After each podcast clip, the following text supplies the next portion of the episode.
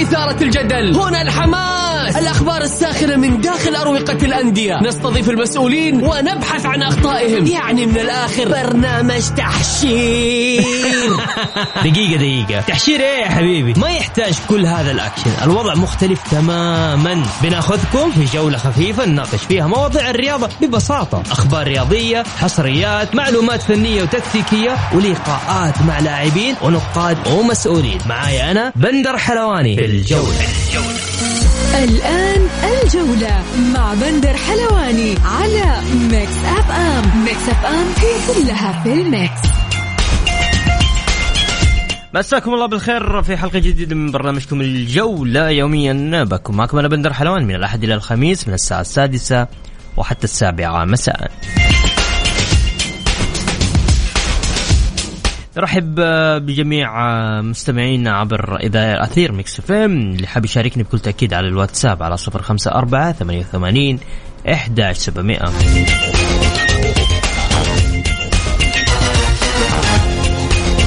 كذلك نرحب بالجميل بسام عبد الله كيفك؟ هلا والله بندر مسا عليكم. ومسا الساده المستمعين. والحلقة هذه واضح إنها مشعلة من البداية من الظهر كذا الدنيا صح إيش أيوة. موضوع عبد الرزاق. أوه. يستاهلوا. طيب خلينا نبدأ حلقتنا بأبرز عناوين الجولة. اتحاد القدم يحدد يوم 19 أكتوبر موعدا لعقد الجمعية العمومية العادية.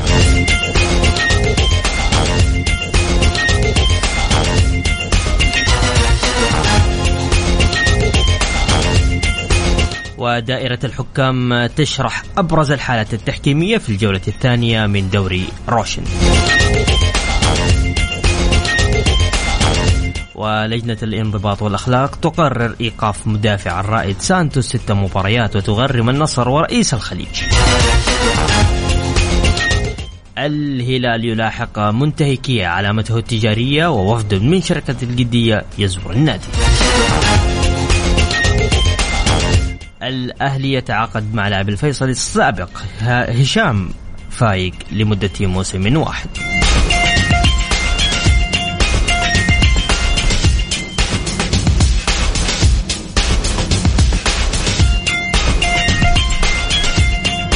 ومركز التحليل ومركز التحكيم يعلق عقوبة عبد الرزاق حمد الله. أعلن نادي الاتحاد عن تعليق عقوبة إيقاف المغرب عبد الرزاق حمد الله مهاجم الفريق الأول لكرة القدم بعد تلقي خطاب موافقة على ذلك من مركز التحكيم الرياضي اليوم الأربعاء.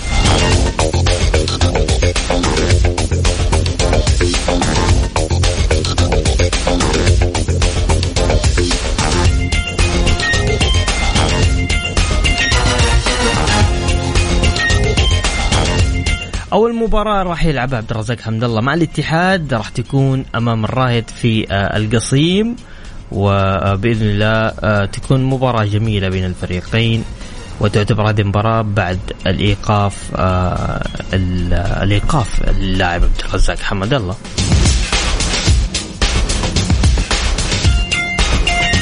بكل تأكيد اللي حاب يشارك اليوم معانا بكل تأكيد على الواتساب أرسل لي إيش رأيك في موضوع عبد الرزاق حمد الله؟ على صفر خمسة أربعة ثمانية وثمانين إحداش سبعمية.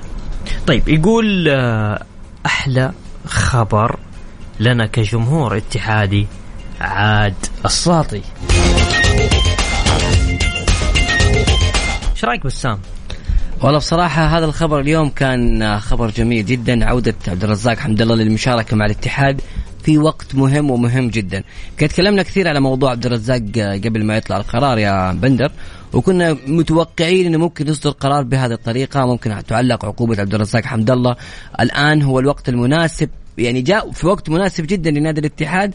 في بداية الموسم في وقت يحتاج الاتحاد إلى مهاجم. شفنا الاتحاد تضرر كثير بغياب عبد الرزاق حمد الله. فعودة عبد الرزاق حمد الله حترعب كثير من الأندية لأن عبد الرزاق اسم كبير جدا. وفي يعني نقطة دائما نحن نركز عليها عبد الرزاق حمد الله لما يستفز يظهر يظهر بشكل أقوى. وبالتالي الآن عبد الرزاق حمد الله أتوقع حيظهر بشكل أقوى من اللي ظهر عليه مع الاتحاد فترة سابقة في الموسم الماضي. حيكون أقوى في هذا الموسم وخاصة اللاعب قاعد يتدرب وجاهز جاهز بشكل كامل وأتوقع حيكون موجود مباشرة أساسي في المباراة القادمة.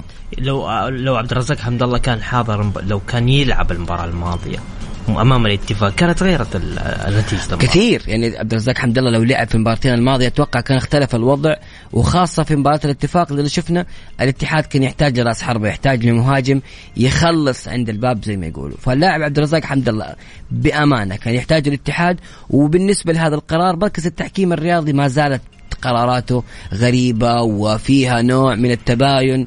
مركز التحكيم هو أكثر آه، جهة الآن عليها لغط في الجانب الرياضي. بصراحة صحيح. يعني قراراتهم يا بندر ما زالت غير واضحة غريبة.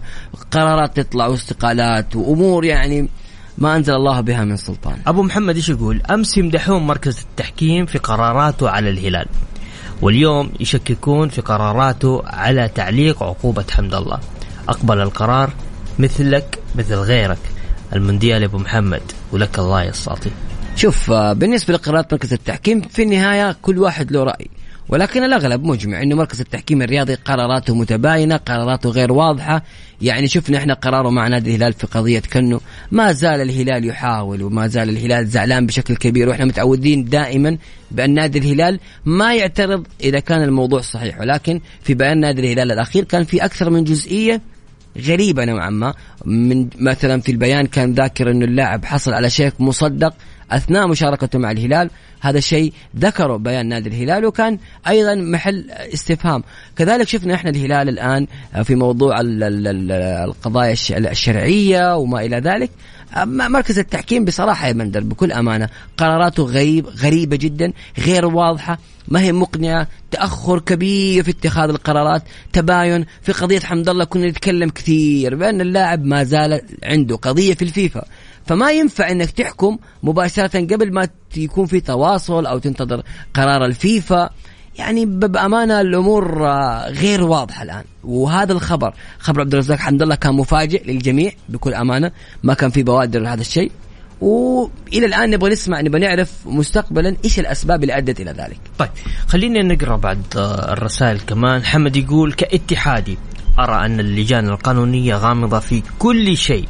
القرارات وتوقيتها وتناقضها بين قضية وأخرى. نحن كاتحاد كاتحاديين مستفيدين من قرار حمد الله وحتى الشنقيطي لكن اللجان تضع نفسها بموقف محرج مع الجميع لأنها لا تبرر قراراتها.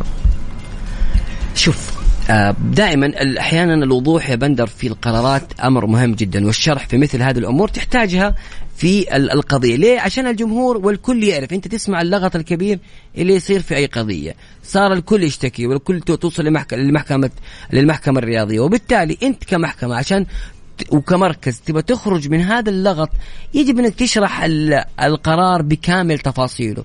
ليش؟ عشان الجمهور والإعلاميين والنقاد والبرامج يقدر يفند هذا الأمر يقدر يتكلم يقدر يشرح نعرف إحنا وين رايحين وين جايين. أما القرارات العائمة هذه والبيانات اللي غير واضحة ونشوف أحيانا يطلع الخبر من حساب مركز نادي الاتحاد وما يطلع من من مركز التحكيم وما إلى ذلك هذا التوهان هو اللي خلى الناس تبدأ تشكك نوعا ما في القرار تبدأ تتساءل. حتى الأندية صارت تتساءل وصارت تشكك في قرارات مركز التحكيم الرياضي. وبالتالي الوضوح زي ما قال الأخ اللي قبل شوي الوضوح أمر مهم. عشان ما ندخل إحنا في اللغط هذا خليك واضح خلي البيان اللي يصدر في مثل هذه القرارات يكون واضح وصريح ليش صحيح. أنت اتهمت وليش حكمت على اللاعب. طيب عندنا طبعا مباراة الهلال والزمالك على ملعب كأس سوبر لوسيل راح ينقل على القنوات الرياضية السعودية وذلك آه، في آه، يوم 9 سبتمبر.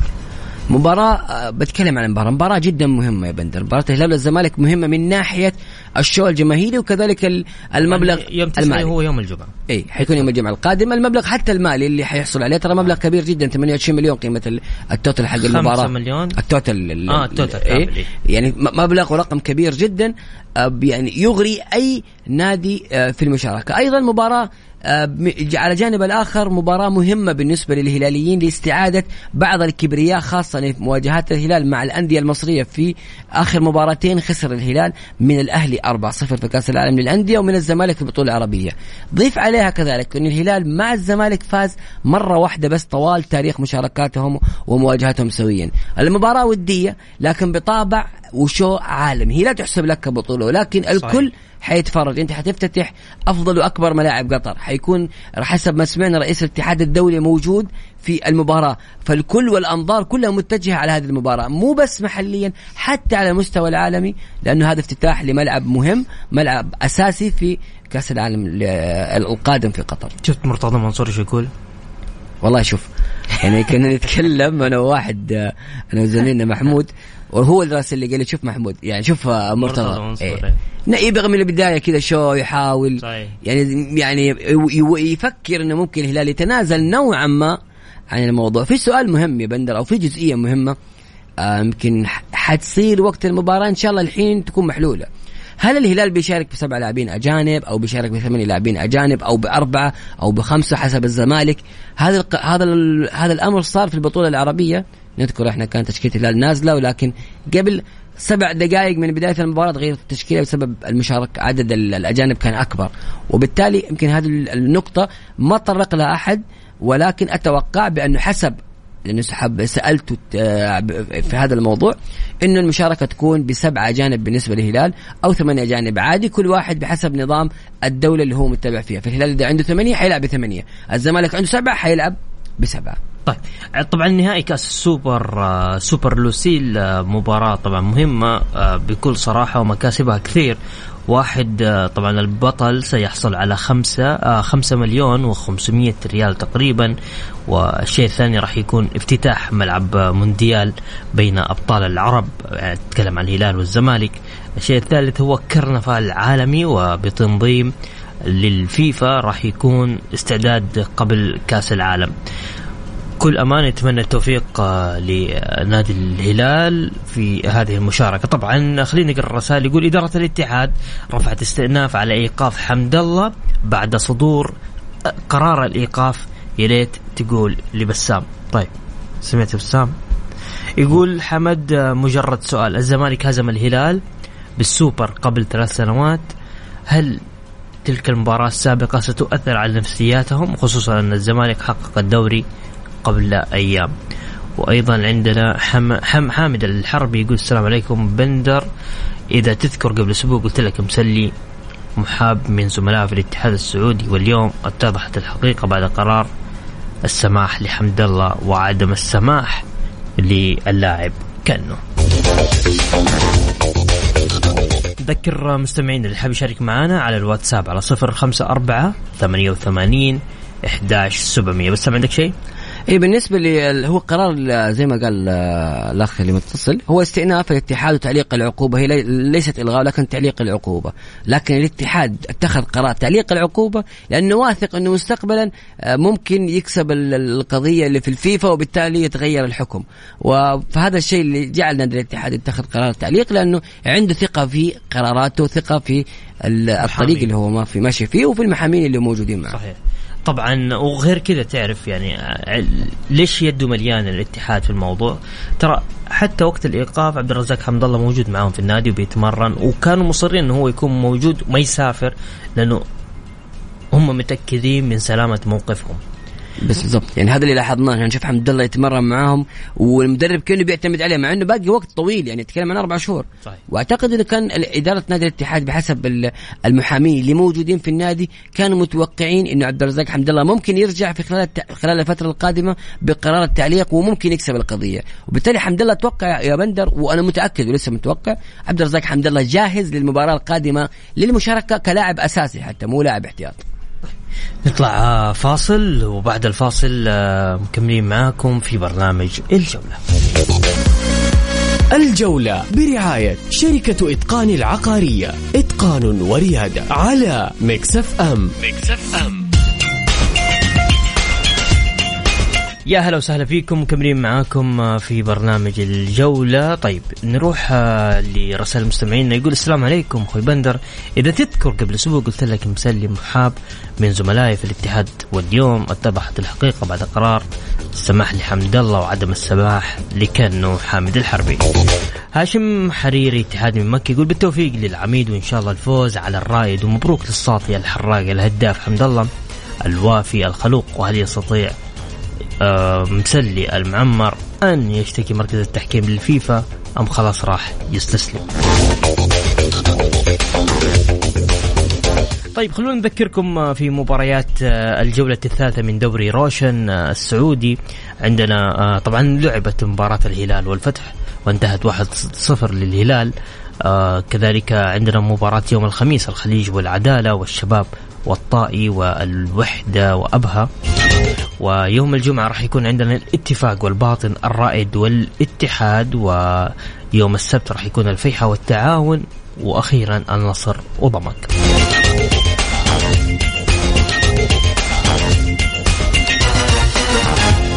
بسام إيش توقعاتك للمباريات الجاية؟ بس خلينا نديك ترتيب الترتيب الجدول حق حق الفرق. الهلال في المركز الأول الشباب في المركز الثاني التعاون المركز الثالث الرابع آه، ضمك والخامس الطائي السادس الاتحاد والسابع الفتح الرائد آه، في المركز الثامن المركز التاسع النصر العاشر أبها وفي الحادي عشر الاتفاق الثاني عشر الوحدة الخليج في المركز الثالث عشر والمركز الرابع عشر الفيحة الخامس عشر العدالة وفي المركز الأخير في المركز السادس عشر الباطن. شوف آه، بندر بكل أمانة يمكن أكثر فريق كان مقنع في في بداية الموسم هو نادي الشباب، نادي الشباب هو الفريق الأكثر اقناعا في الدوري هذا حتى الآن. بالنسبة لنادي الشباب أتوقع نادي الشباب إنه يحقق انتصار آه، في المباراة القادمة أمام الطائي. آه، الطائب نادي بيقدم مستويات كبيرة ولكن دائما لما يتصادم مثل هذه الناديين نادي الاثنين طالعين بشكل كبير الطائي صحيح. بشكل صاعد كلهم الشباب ست نقاط كلهم إيه، فايزين في المباراة والشباب بشكل صاعد دائما تميل الكفة للنادي اللي عنده أكثر سكواد في دكة البدلاء التشكيله الأسماء تجي العناصر أتوقع فوز شبابي بشكل مريح يعني ما أتوقع إنه حيواجه صعوبة لأن الطائي دائما الفرق اللي تبدأ بداية بشكل قوي تبدأ تترنح شوي لما تبدأ المواجهات الكبيرة. فأنا أشوف إنه نادي الشباب أتوقع حيستمر في صدارة الدوري حيفوز وحيأخذ الصدارة من نادي الهلال وحيستمر في ذلك.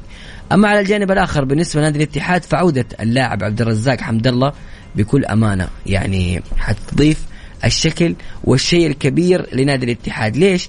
لأن نادي الاتحاد يا بندر كان يحتاج إلى بعض الرتوش يحتاج إلى استفاقة بسيطة تساعده في العودة. مباراته أمام الرايد الرايد نادي كبير عنده غياب مهم جدا غياب اللاعب سانتوس في الوسط في في الدفاع. الرائد قدم استقطابات كبيرة. دعم الفريق بأسماء مميزة ولكن نادي الاتحاد مع عودة عبد الرزاق حمد الله لا الوضع هنا يختلف تماما بالنسبة لنادي الاتحاد. نتكلم إنه فريق قادر على الفوز فريق حيستعيد لياقته والنشاط والحيوية لأنه في الآن تنافس حيكون في خط المقدمة. تخيل لاعب أربع شهور كان حيغيب عنك فجأة يكون موجود.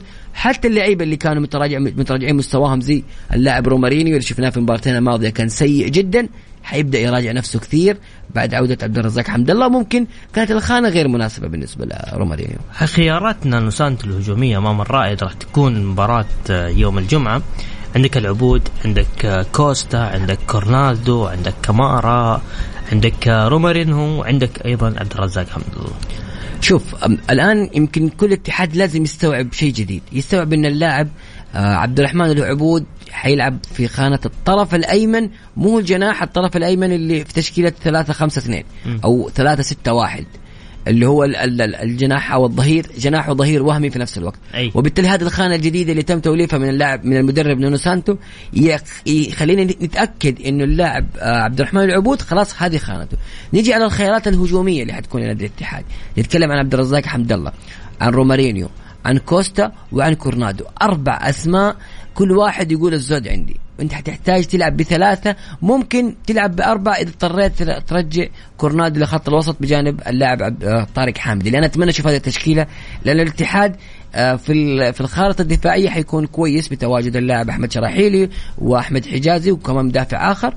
فالاستعانة بكورنادو وحمد الله وروماريني وكذلك آه، اللاعبين طارق حامد وكورنادو أتوقع حتكون مناسبة جدا لنادي الاتحاد وخيارات قوية. وكمارا في الدكة فنادي الاتحاد هجوميا ما أتوقع بيعني كثير ابدا لأنه فريق بتشكيلة نوسانتو الجديدة بالأسماء اللي موجودة هي اللي تناسب نادي الاتحاد. أنت لما تجيب مدرب لازم يكون مناسب لنفس الأسماء اللي موجودة. صحيح. فنونو سانتو اخت... آه يعني اخترع توليفة مناسبة جدا لنادي الاتحاد. الطريقة الآن ثلاثة خمسة اثنين أو ثلاثة ستة واحد في كل العالم بدأت تنتشر بشكل كبير. صحيح. في دورينا ما هي موجودة. لأنه سندو طبقها في النادي الصحيح. لما تيجي يقول مفصلة هي مفصلة لنادي الاتحاد. أنت عندك عبد الرحمن العبود كلاعب طرف. مهاراته الفردية ما هي كبيرة ولكن عنده السرعة وعنده الجودة ودفاعية متوسط حمدان الشمراني بنفس الطريقة وبالتالي مناسبة جدا لنادي الاتحاد. طيب بس بس نطلع لأذان صلاة المغرب وبعدها راجعين مكملين معاكم في برنامج الجولة. الجولة برعاية شركة إتقان العقارية. إتقان وريادة على Mix FM. Mix FM.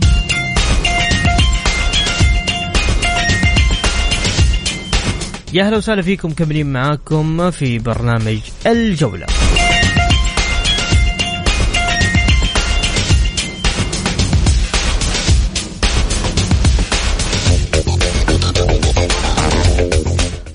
قررت لجنة الانضباط والأخلاق بالاتحاد السعودي لكرة القدم إيقاف لاعب نادي الرائد سانتوس ست مباريات وإلزامه بدفع غرامة مالية قدرها 60 ألف ريال لقيامه بالبصق تجاه لاعب نادي الوحدة في دوري روشن.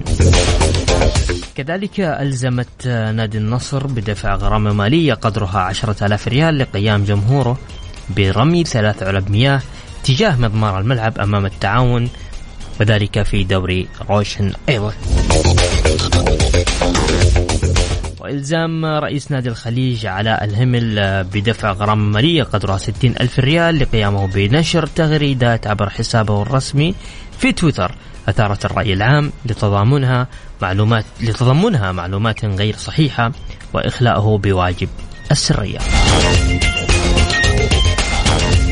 أخيرا إلزام عضو نادي التعاون عبد العزيز الحميد بدفع غرامة مالية قدرها 20 ألف ريال لدخوله إلى غرفة تبديل الملابس الخاصة بنادي التعاون أمام النصر في دوري روشن ها بسام. والله شوف قرارات سريعة قرارات قوية يعني أمانة لجنة الانضباط واللجان في الاتحاد السعودي ما شاء الله قاعدة تتحرك بشكل كبير. لكن بندر اسمح لي بس بتكلم على جزئية مختلفة تماما. يمكن آه، عدى عليها دخلنا الفاصل لازم نتكلم فيها. الأهلي وما يقوم به النادي الأهلي الآن من صفقات. اليوم حسب ما سمعنا تقريبا خلاص الأنباء تم انتهائها بين اللاعب رياض بودبوز اللاعب الجزائري الكبير الاسم المميز جدا حيوقع للنادي الأهلي. طبعا رياض بودبوز بكل أمانة اللاعب مميز للغاية من الأسماء اللي إحنا عرفناها مع منتخب الجزائر في كأس العالم. رياض ودبوز لاعب ذو إمكانيات عالية جدا خاصة في الكرات الثابتة. يعني هذا اللاعب تميزه الكبير في الكرات الثابته ويلعب في ثلاث خانات في الجناح الأيمن والجناح الأيسر وصانع الألعاب. أرقام هذا اللاعب كبيرة جدا. هذا اللاعب كان في الموسم الماضي تقريبا في فبراير قبل سنة من الآن كان أفضل لاعب في الشهر في الدوري الفرنسي. فتتكلم عن لاعب ذو إمكانيات عالية لاعب جاهز. أيضا لما تجيب لاعب تميز كرات ثابتة زي هشام فايق أيضا انت كذا الآن قاعد تخلق أجواء جميلة وصحيحة للدرجه الأولى، الدرجة الأولى تحتاج كثيرا للاعب متميز في الكرات الثابتة، فوجود لاعب مثل رياض بودبوز حيساعد الأهلي بشكل كبير، بالإضافة إلى أن اللاعب ترى إمكانيات عالية. يعني صفقة ما توقعتها ابدا. ليه؟ لأنه صعب إنه هذا اللاعب من الدوري الفرنسي وسانتيتيان ينزل إلى دوري الدرجة الأولى عندنا. ولكن تتكلم عن اسم النادي الأهلي. وبالتالي هذا الشيء اللي جعل اللاعب يكون موجود في النادي الأهلي. رياض بدبوز أتوقع شخصيا استمراره مع الأهلي حتى في حال صعد الفريق للدوري الممتاز لأنه اسم الأسماء المعروفة لاعب مهاري كرة ثابتة زي ما يقولوا كل كره في الباب كل كرة في الجول. فبالتالي الأهلي نجح في بضم صفقة مثالية ومميزة وقوية ومناسبة جدا لدوري الدرجة الأولى. وبالتالي الآن الأهلي ماشي في الخيار الصحيح الأهلي الآن بوجود متفوق. وليد معاذ وتيسير الجاسم. آه بندر هذول يعني إحنا نسمي لهم كورنجية. يعني ناس فاهمين كورة تتفرج. يعني الكل كان شايف دوري الدرجة الأولى دوري تحتاج فيه الكرات الثابتة البنية الجسمانية العالية ولا- ولاعبين بلمس يخلص لك المباراة. هذه الصفقات هي اللي تخلص. هذه الصفقات هشام فايق ورياض بدبوز باختصار هم العناصر اللي حتساهم في حصول الأهلي على الصعود أو على دوري الدرجة الأولى. أنا بصراحة يعني تيسير الجاسم وجوده في هذه الإدارة هو الشيء اللي أنا مرتاح له. حنستعيد بعضا من الأهلي مو مثل الصفقات اللي تمت سابقا. يعني ما أبغى أعلق ولكن لاعب مصاب راجع من الرباط من تضيف ركبة يمكن الناس زعلانين على هذا الموضوع. ولكن هذه حقيقة. أربع شهور ما يلعب وعنده إصابة في الركبة. انتهينا نقطة نهاية السطر. ومو رباط لا. اللي اللي هو تنظيف ال- ال- الغضروف. تنظيف الغضروف إصابة مزمنة. وتشوف اللاعب كيف مربط ركبته مو قادر يتحرك. يعني شيء واضح قدامنا ما نحب لا نكابر على بعض الأسماء. مثل هذه الصفقات رياض بدبوز ما أقول لك إنه والله قبل أربع خمس مواسم كان في التوب. لا. في الموسم الماضي في فبراير كان نجم الشهر في الدوري الفرنسي. طيب. اليوم نرجع نتكلم عن عن الأهلي بس خلينا نطلع فاصل آه، بسيط ونرجع مكملين معاكم في الجولة. نذكر مستمعينا اللي حاب يشاركنا على الواتساب على 054 88 11 700 الجولة برعاية شركة إتقان العقارية. إتقان وريادة على Mix FM. Mix FM.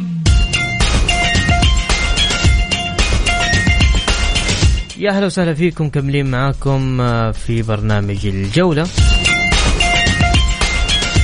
أبرز مباريات اليوم آه، في دوري يلو الدرجة الأولى آه، طبعا الشعلة أمام آه، جدة والعربي ضد الساحل والرياض ضد الأخدود.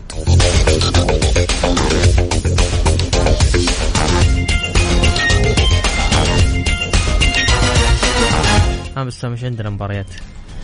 طبعا بندر اليوم إحنا عندنا أيضا آه، بالأمس شفنا انطلاق دوري أبطال أوروبا أقوى بطولة في العالم. أمس انطلقت المباريات وكانت صراحة متعة كبيرة جدا. شفنا إحنا الريال واصل يعني خلاص إحنا تعبنا إحنا نتكلم عن ريال مدريد، ريال مدريد وصل سلسلة انتصاراته في دوري أبطال أوروبا وتمكن من الفوز على سلتيك الاسكتلندي خارج أرضه 3-0 شختار الأوكراني فاجأ الجميع وفاز على الفريق اللي يشكل صعوبة في دوري أبطال أوروبا اللي هو لايبزيج 4-1 بنفيكا فاز 2-0 على على فريق مكابي.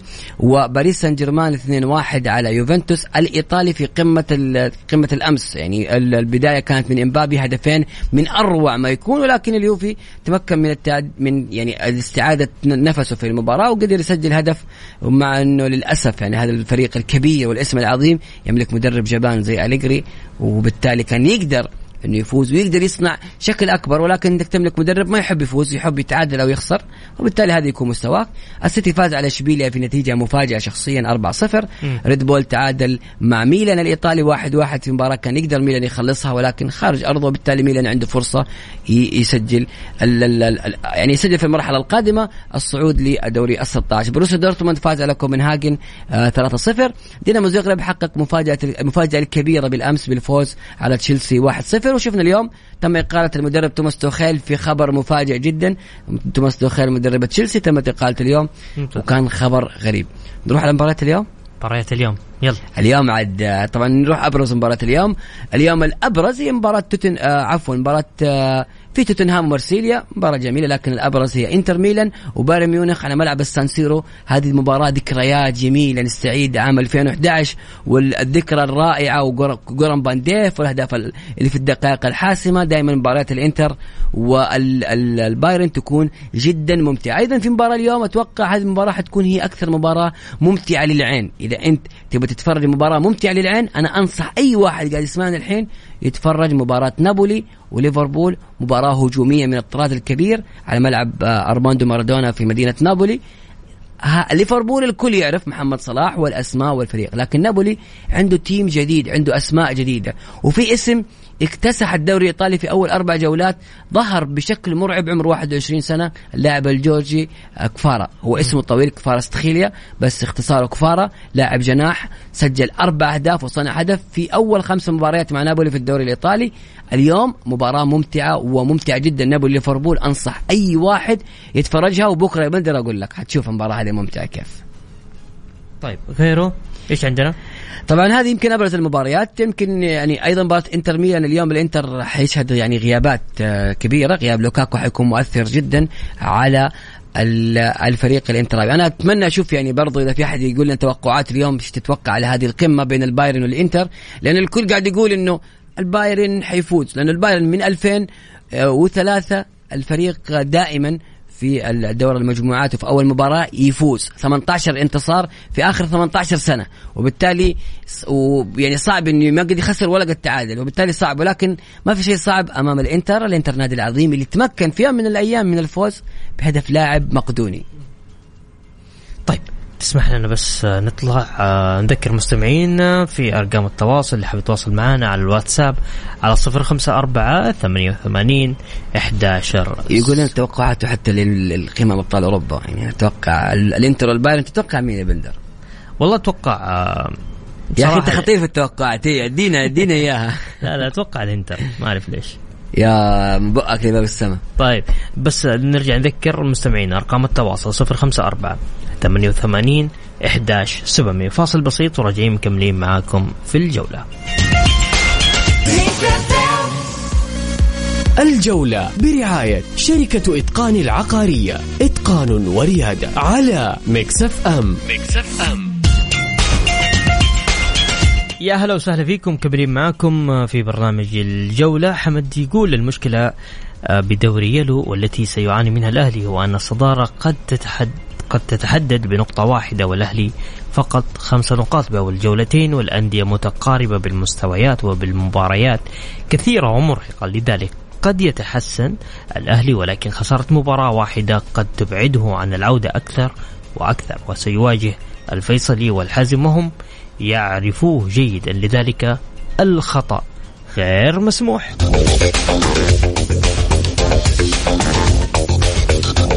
وبكذا وصلنا معكم لنهاية مشوار برنامجنا الجولة. غدا يتجدد لقانا في تمام الساعة السادسة. كنت معكم أنا بندر حلواني. في أمان الله.